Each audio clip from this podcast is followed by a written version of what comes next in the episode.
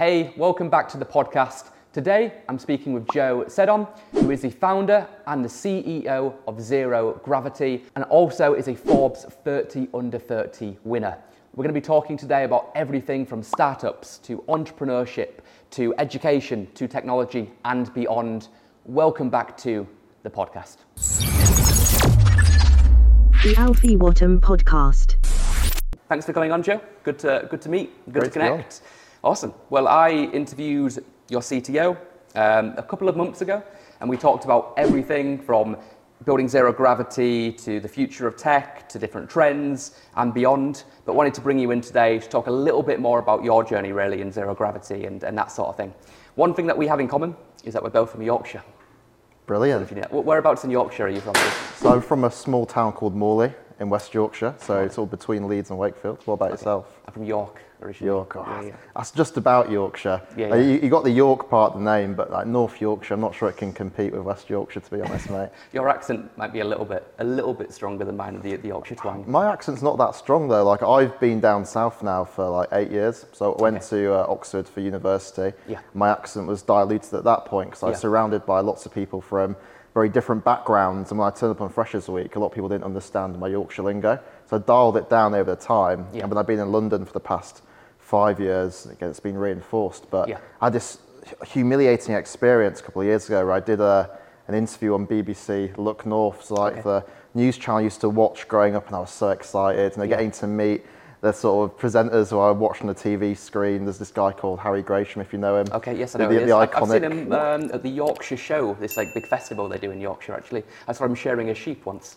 yeah, He's like, he's an incredible guy. He's sort of iconic Yorkshire presenter. I think he's got something like nine kids, and he had his had like a, a child like five or six years ago, and he's like 80 years old.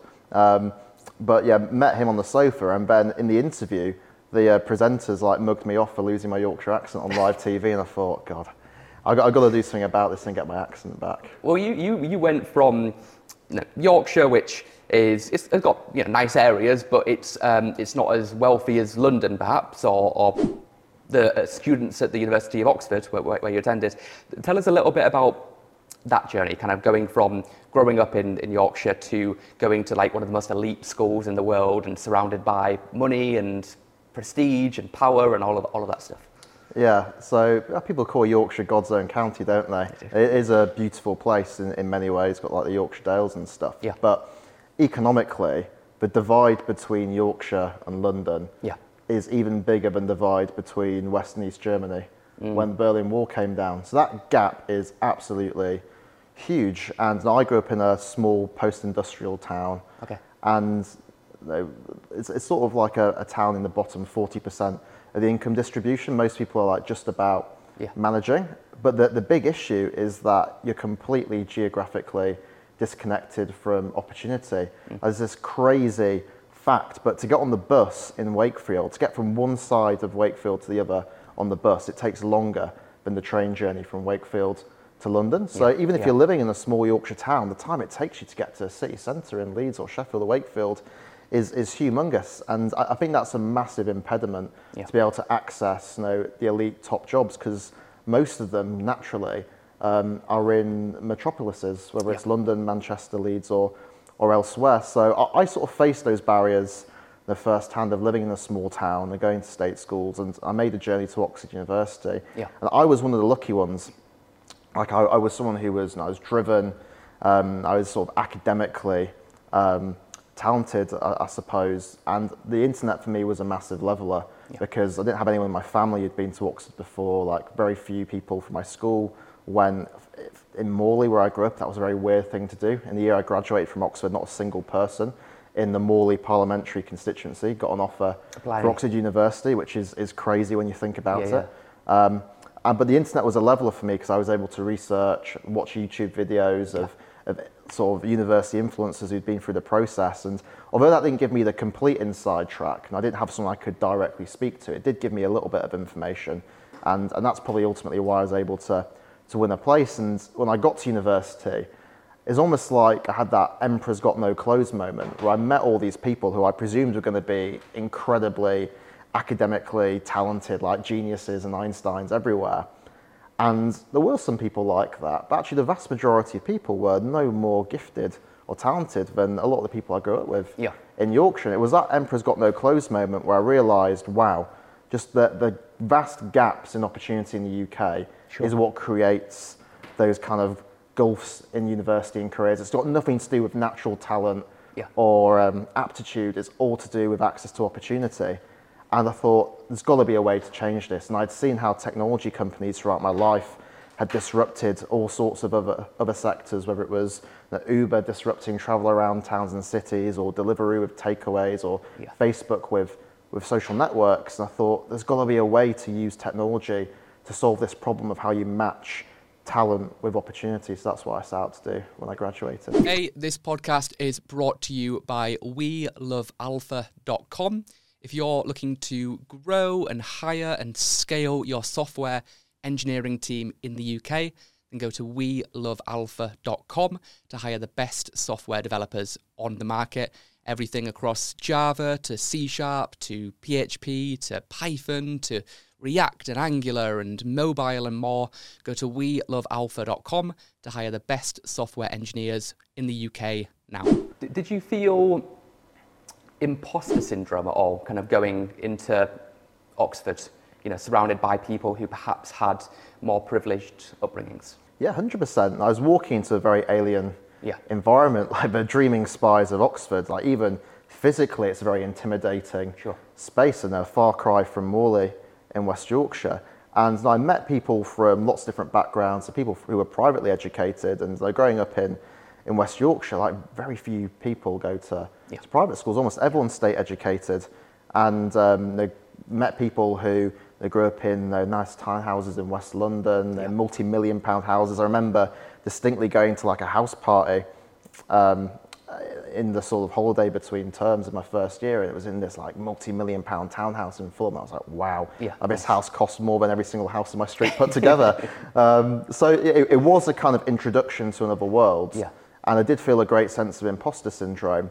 But for me personally, it was transformative because it also enabled me to build a very different type of network as well. Like I was, like I mentioned, I was one of the lucky ones who, you know, going to university, I started to be able to you know, speak to lots of different people. Yeah. I think just having the badge of going to Oxford as well as a massive signalling device, which still holds a lot of currency.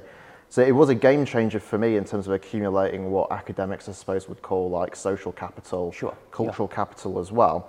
And my, my thought was, is there a way to do this which doesn't require someone to go to one particular institution? Yeah. Because only a, a limited number of people can go to a particular university. It's a scarce resource. There's only so much Yeah. capacity in a, in a college uh, based city. I thought there must be a way to kind of democratize and scale access to this. And that's where the nub of the idea for zero gravity came from. Okay. So you, you graduated, you didn't do the corporate route. Did you immediately go into entrepreneurship and, and start it?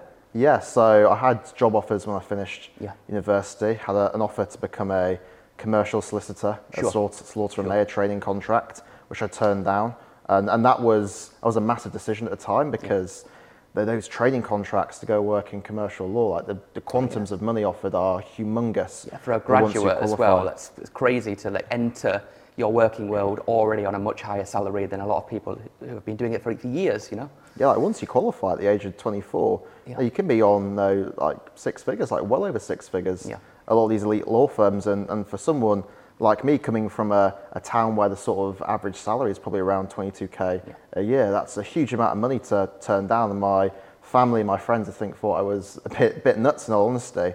Um, but I knew I wanted to be a, an entrepreneur. That was my, my passion. I, I'd seen this problem um, from growing up in West Yorkshire and going to university that I wanted to solve.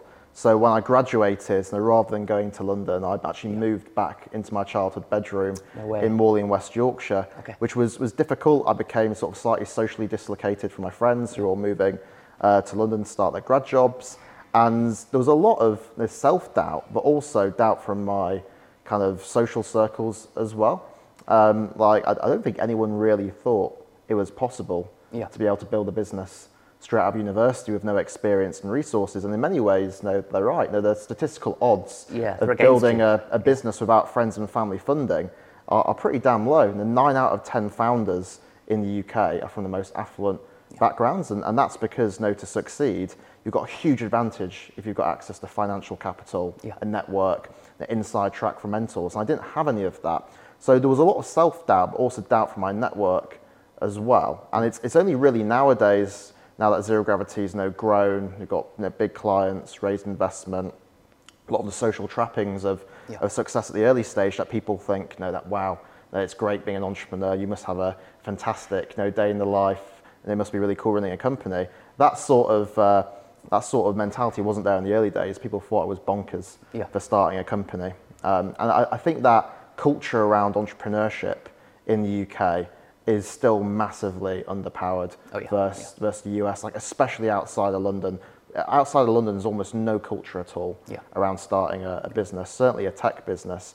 Uh, so it's, it's no wonder that people don't they get on and start businesses because if you don't have support from your personal network to do something so difficult, challenging, psychologically demanding, very few people are going to, to start those sort of businesses. And I probably only did it because I was sort of uh, so passionate about the issue I was solving, but also a bit chippy as well. I'd always been someone who'd sort of thrived on being the underdog and doubted a little bit. Sure. Um, but the vast majority of people, I think, need support in order to get going.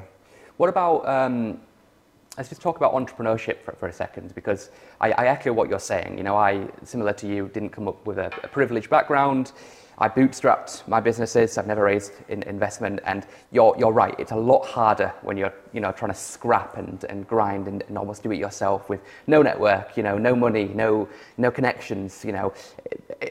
And that's a very small percentage of companies that are able to become successful that, that, that start on, on that journey, right?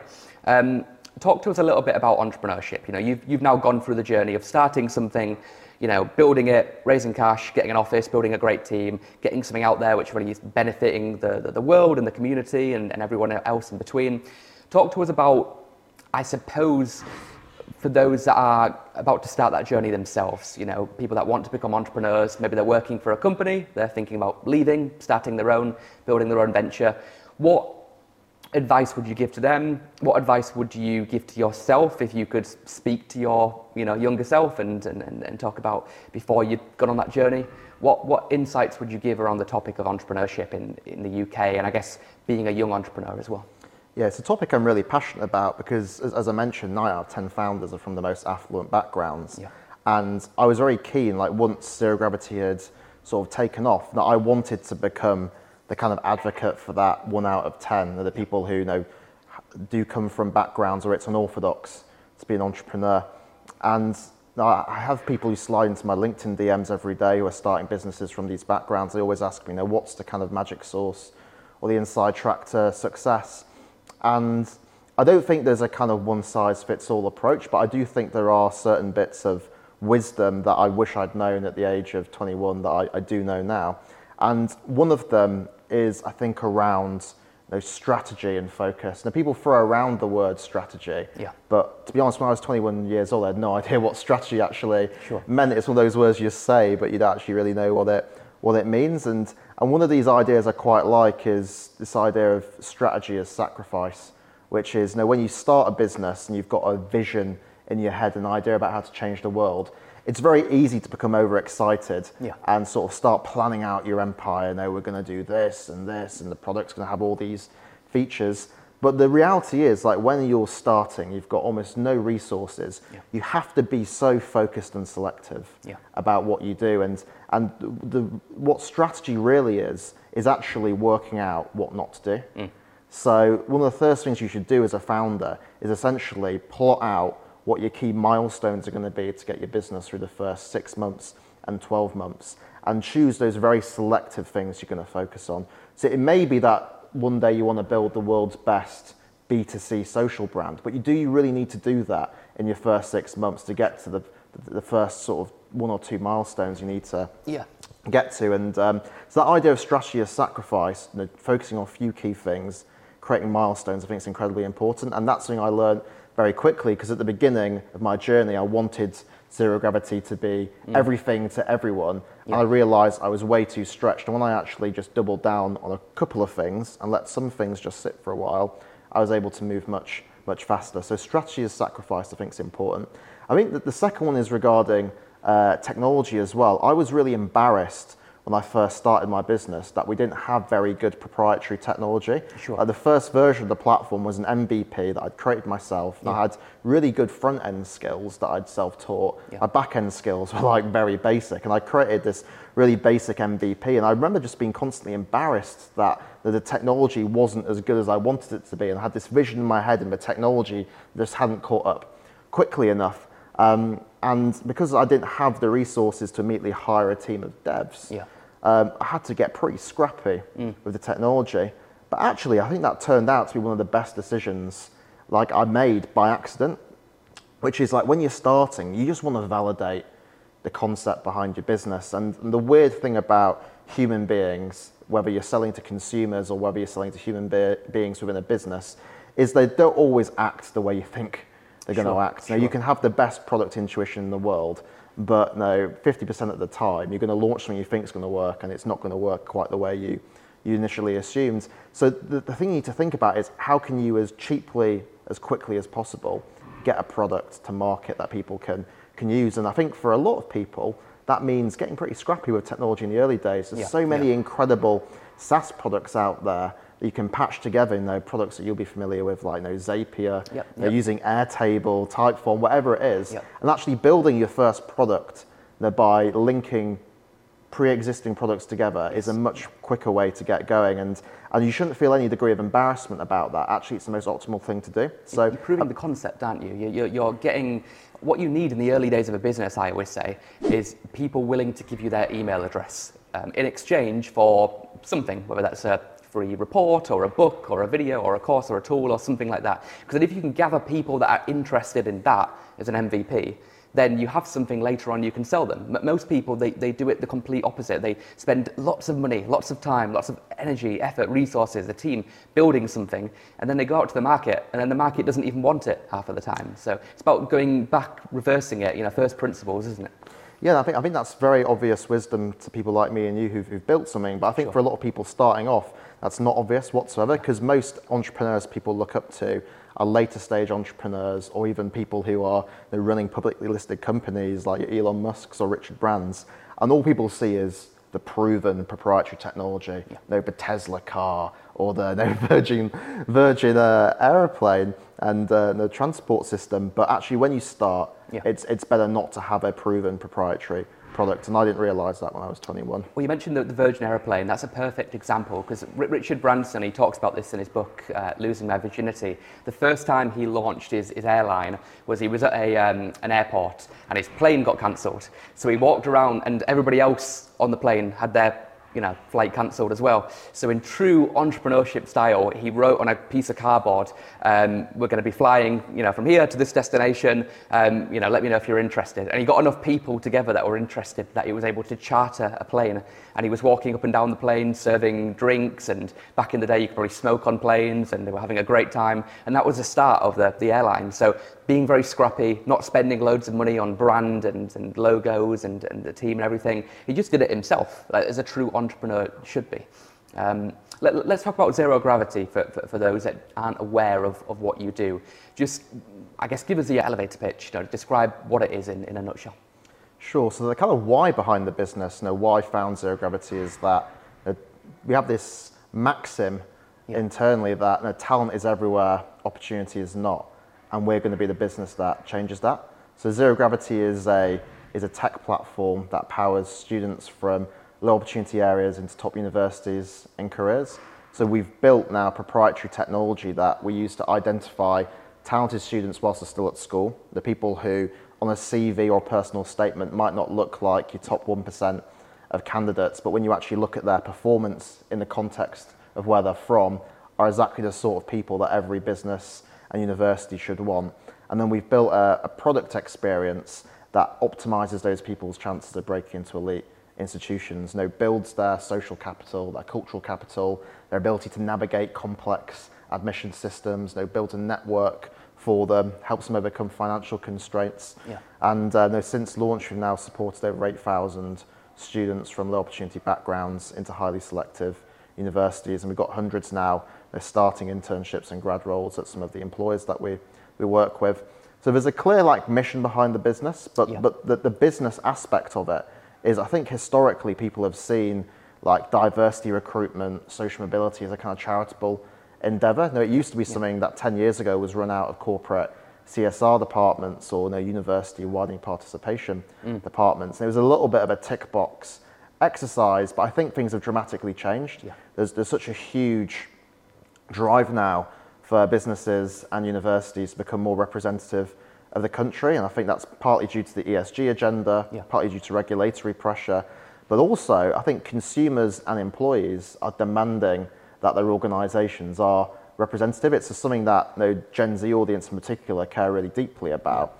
And I think businesses have also decided to take a different approach to this now because a lot of them have actually looked at the data within their own workforces and seen that their most productive employees are the ones from sort of working class Sure. low opportunity backgrounds, which is quite intuitive when you think about it. If you're hiring people who've had to un- overcome insurmountable odds, it probably means they've got a lot of raw talent, they've got a lot of resilience and grit, and tho- those are a lot of the sort of behaviours that will uh, enable you to see in almost any any business. So there's a huge report put out by McKin- McKinsey at the start of this year that looked at the power of social mobility from a productivity point of view. And some of the partners that we work with, like KPMG, have done these uh, internal workplace analyses and seen that their most productive, the highly progressing senior partners are from these backgrounds. And, and that's turned this issue you know, from a kind of social imperative into a commercial one. And what we're trying to build at Zero Gravity is a kind of business solution for employers and universities to be able to tap into a tech platform that gives them access to this incredible talent, but also a way to actively upskill those students Yeah. and give them a better chance of breaking into their institutions. Okay. You talked there a little bit about, um, I guess, hiring and because you're not a technical background, are you? You're not, you're not a, apart from the front end skills that you independently taught yourself, you don't have a computer science degree or, you know, same as myself, right? I did PP at university. Yeah, there was there was no. Uh, we did a little bit of sort of uh, Yeah. like uh, statistics and using things like R, but other than that, there was no computer science involved whatsoever. And I was self self taught at the age of sort of 12 and 13, and, and this was back when it was pretty difficult to be self taught as well. Like I remember buying those horrendous manuals like you know HTML and CSS Yeah, yeah, yeah. for dummies, but I didn't have the kind of no deep software engineering skills that would allow me to be completely autonomous in building products. Hey, really quick video just to give you a free subscription to Coder magazine. Coder is the number one publication for all the latest tech news, expert insights, and exclusive industry interviews. With Coder, you get the inside scoop on what's happening with Elon Musk, with Bill Gates, with Jeff Bezos, with Mark Zuckerberg, and so much more. So if you work in the technology industry, then I'd highly recommend that you give Coder a read today. Just scan the QR code on the screen for free access now, or go to welovealfa.com forward slash magazine to get your free subscription today. Tell me a little bit about, I guess, your approach when it comes to building a team and a culture then, because um, ultimately, you know, if, if we don't hire, we're just, you know, I guess freelancers, we're solopreneurs and that, that sort of thing. And the difference between that and I guess what, you know, where, where we are is we've built a, uh, a process, a system and a team that can help us get towards that mission faster, quicker and better.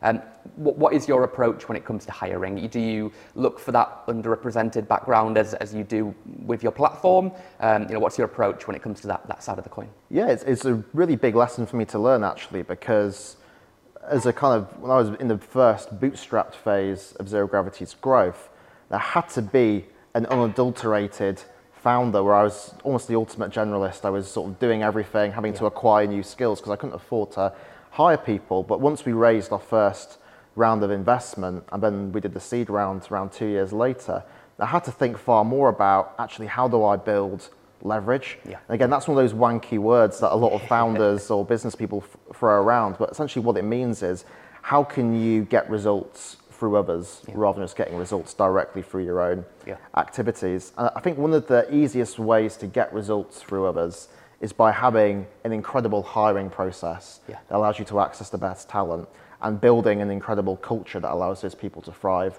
Like if you have those two things, Yeah. Then as long as you've got a decent strategy, it's quite difficult to go wrong.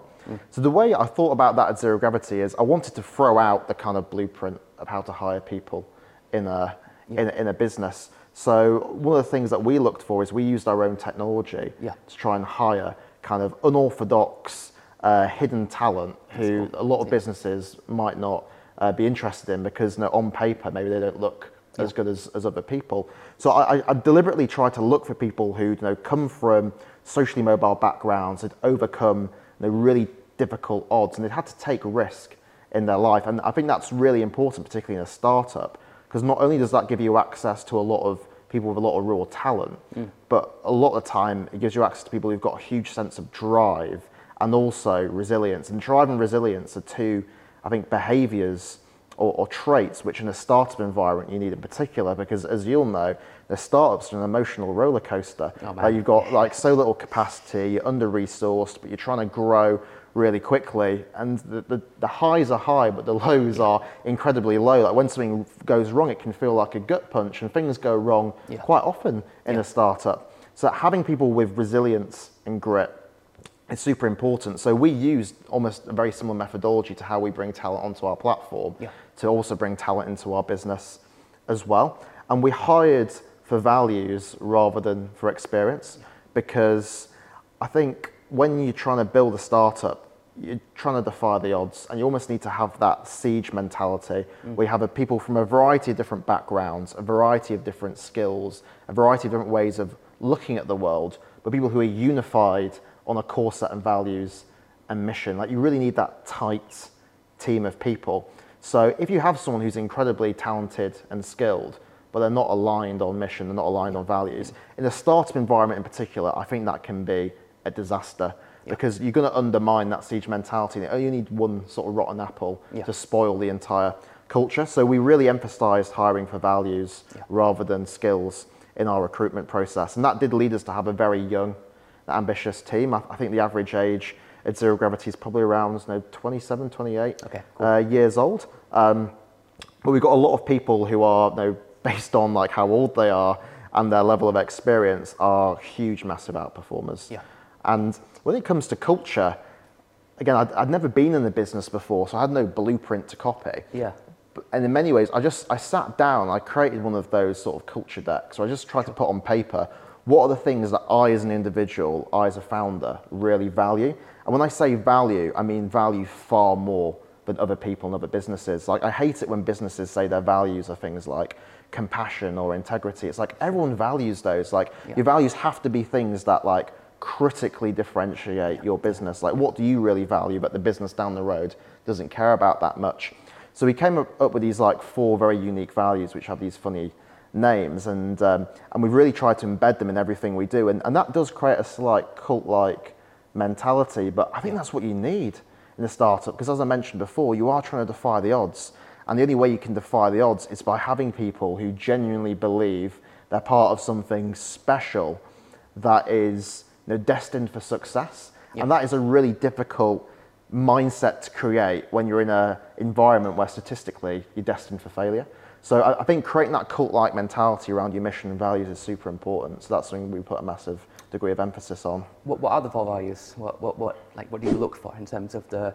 Because you're right. Like, you can have people who technically fit all the boxes. Like this skill, tick. This many years of experience, tick. But then when you get them, they don't gel with the team. And it's not just about the hard skills. It's about the soft skills and the culture as well. Uh, one of my favourite quotes, Peter Drucker, the, the management um, guru, he said, uh, "Culture eats strategy for breakfast." I think it's so true, man. If, you, if you've got like a team of people that are like, like really going at it together, like you can almost throw the PowerPoint out the window. Like, like they- they'll find a way to make it work. So, on that theme, what are those four central pillars when you, you know, when it comes to your DNA?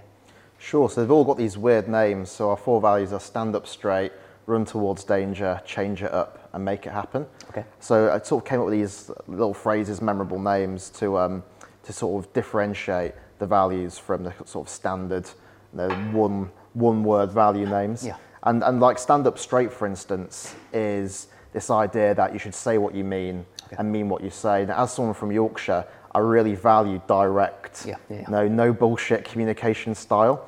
And I think that's incredibly important in a startup because you're such an early stage business.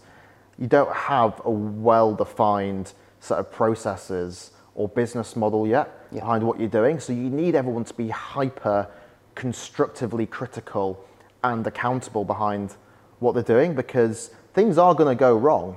And if you have your head buried in the sand, and if you're tr- trying to be too political or diplomatic about what you're doing, then you're not going to actually solve some of those fundamental problems behind your businesses. And again, that might sound obvious, but I think a lot of people who work in corporate environments, you get trained into being very political and diplomatic. You know, you don't criticize you know, what your line manager Yeah. you know, does Yeah. uh, to their face. Um, no, you, you think about how to navigate these complex hierarchies. You know, the, there might be particular initiatives in the business that are favoured by certain people you need to advance your own career, so you shouldn't kind of like criticise those. That sort of mentality is the death knell Yeah. of a startup. Yeah. So we tried to create a kind of culture where no matter where you are in the kind of hierarchy, whether you're the founder or on the exec team, or you just joined a week ago or you're intern, you kind of feel safe to be able to constructively you know, criticize things and speak in a very direct manner. And I think that the way I can kind of demonstrate that that uh, you know, value comes through is I've had lots of comments from people who come into our office that when they come in, they can't tell who's the founder, who's on the exec team. There's, there's no sense of like hierarchy from Yeah, yeah. even looking at the way people are sat, Sure, the way people talk to each other. And I see that as a massive success. That Yes, is the stand up yeah, straight value coming through, where that person on week one of the company feels confident to be able to express themselves in a direct, no non diluted way. It's the opposite to like a big corporate, how you've got like the glass, you know, bubble office, and then you have their assistant outside, and you know, cubicles with Yeah. your old-fashioned sliders and everything else in, in between. And that's not to say that hierarchy isn't important. Like I, I'm not someone who believes in like having a completely flat organizational yeah. structure. Yeah. But I think when it comes to communication, Yeah. it's important to have a structure which feels flat and it Yeah. doesn't feel hierarchical. Okay. Um, last question around, I guess, um, leadership. Because we've talked about hiring, we've talked about culture, we've talked about bringing in the right people. But um, what about when they're there? Like, how do you how do you make them stay? How do we reduce retention? How do we, um, you know, people leaving attrition rather? How do we inspire people to do their best work possible. You know, we've talked about the values, we've talked about hiring and culture, but how, how does it work from a leadership perspective? You know, what, what would be your advice to leaders current or future that, that are listening to this now? Yeah, I- think when it comes to retention, in a startup, you should think about it you know, through the lens of like you know regrettable, uh, you know churn.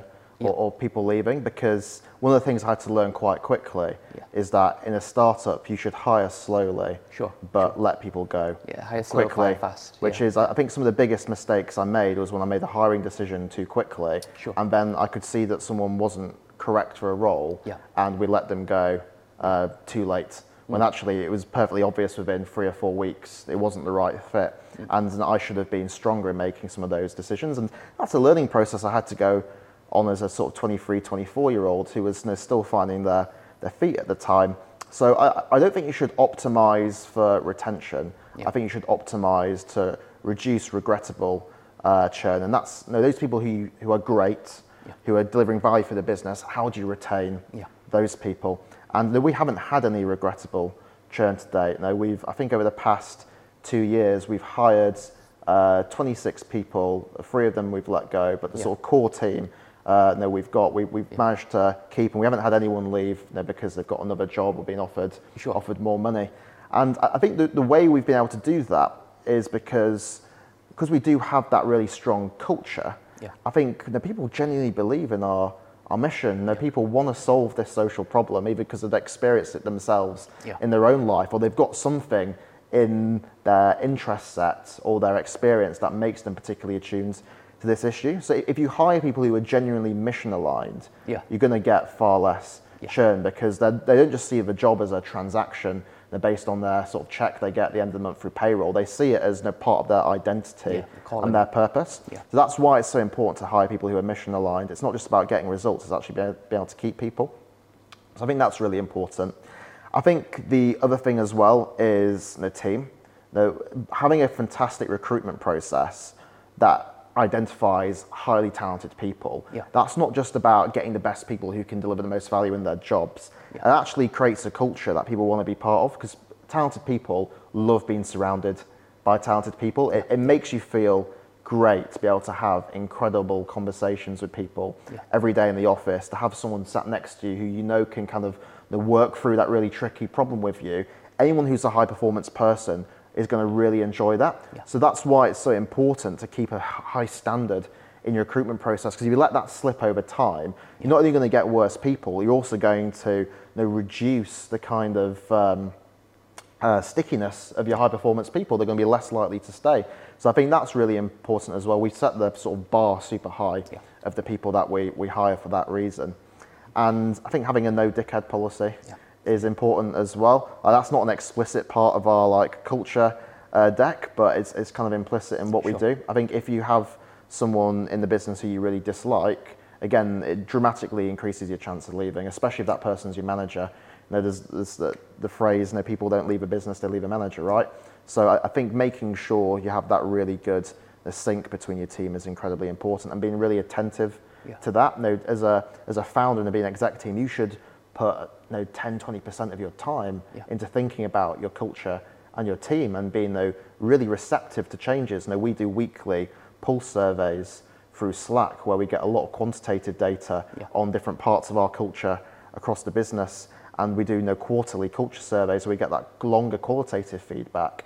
Now, that, that's not just a HR te- box ticking exercise, that's about getting regular, consistent data on how people feel about the way they're working, know, their manager, know, diversity within the business, know, their pay, know, all those things. And, and when you detect things, you can solve problems before they blow up into big, Yeah. big issues. So, yeah, I, I think thinking about not just how you create a culture, but how you measure it and refine it as well is incredibly important. It's not just about creating that culture deck, which I spoke about, it's about embedding it and kind of iterating on it over time. Culture's not static, mm. it's organic. Um, so, yeah, I think that's how we've managed to, to build the culture that we have done today at Zero Gravity. Cool. And for those interested in zero gravity, whether that's as somebody that wants to use the platform, somebody who wants to work for the platform, somebody who wants to hear about more about your story and journey, where do they go? What's the best place? So it's zerogravity.co.uk or just type zero gravity into, into Google. Um, and if you're a young person from a low opportunity background, whether you're at school or university or you're just starting in your professional career, you can sign up on the app. It takes two minutes. Awesome. Thank you, man. Great. Well, thanks for having me on. Awesome. Cool. Hey, thanks for watching this podcast. Make sure that you like, subscribe, follow, comment, etc., etc., and I'll see you in the next episode.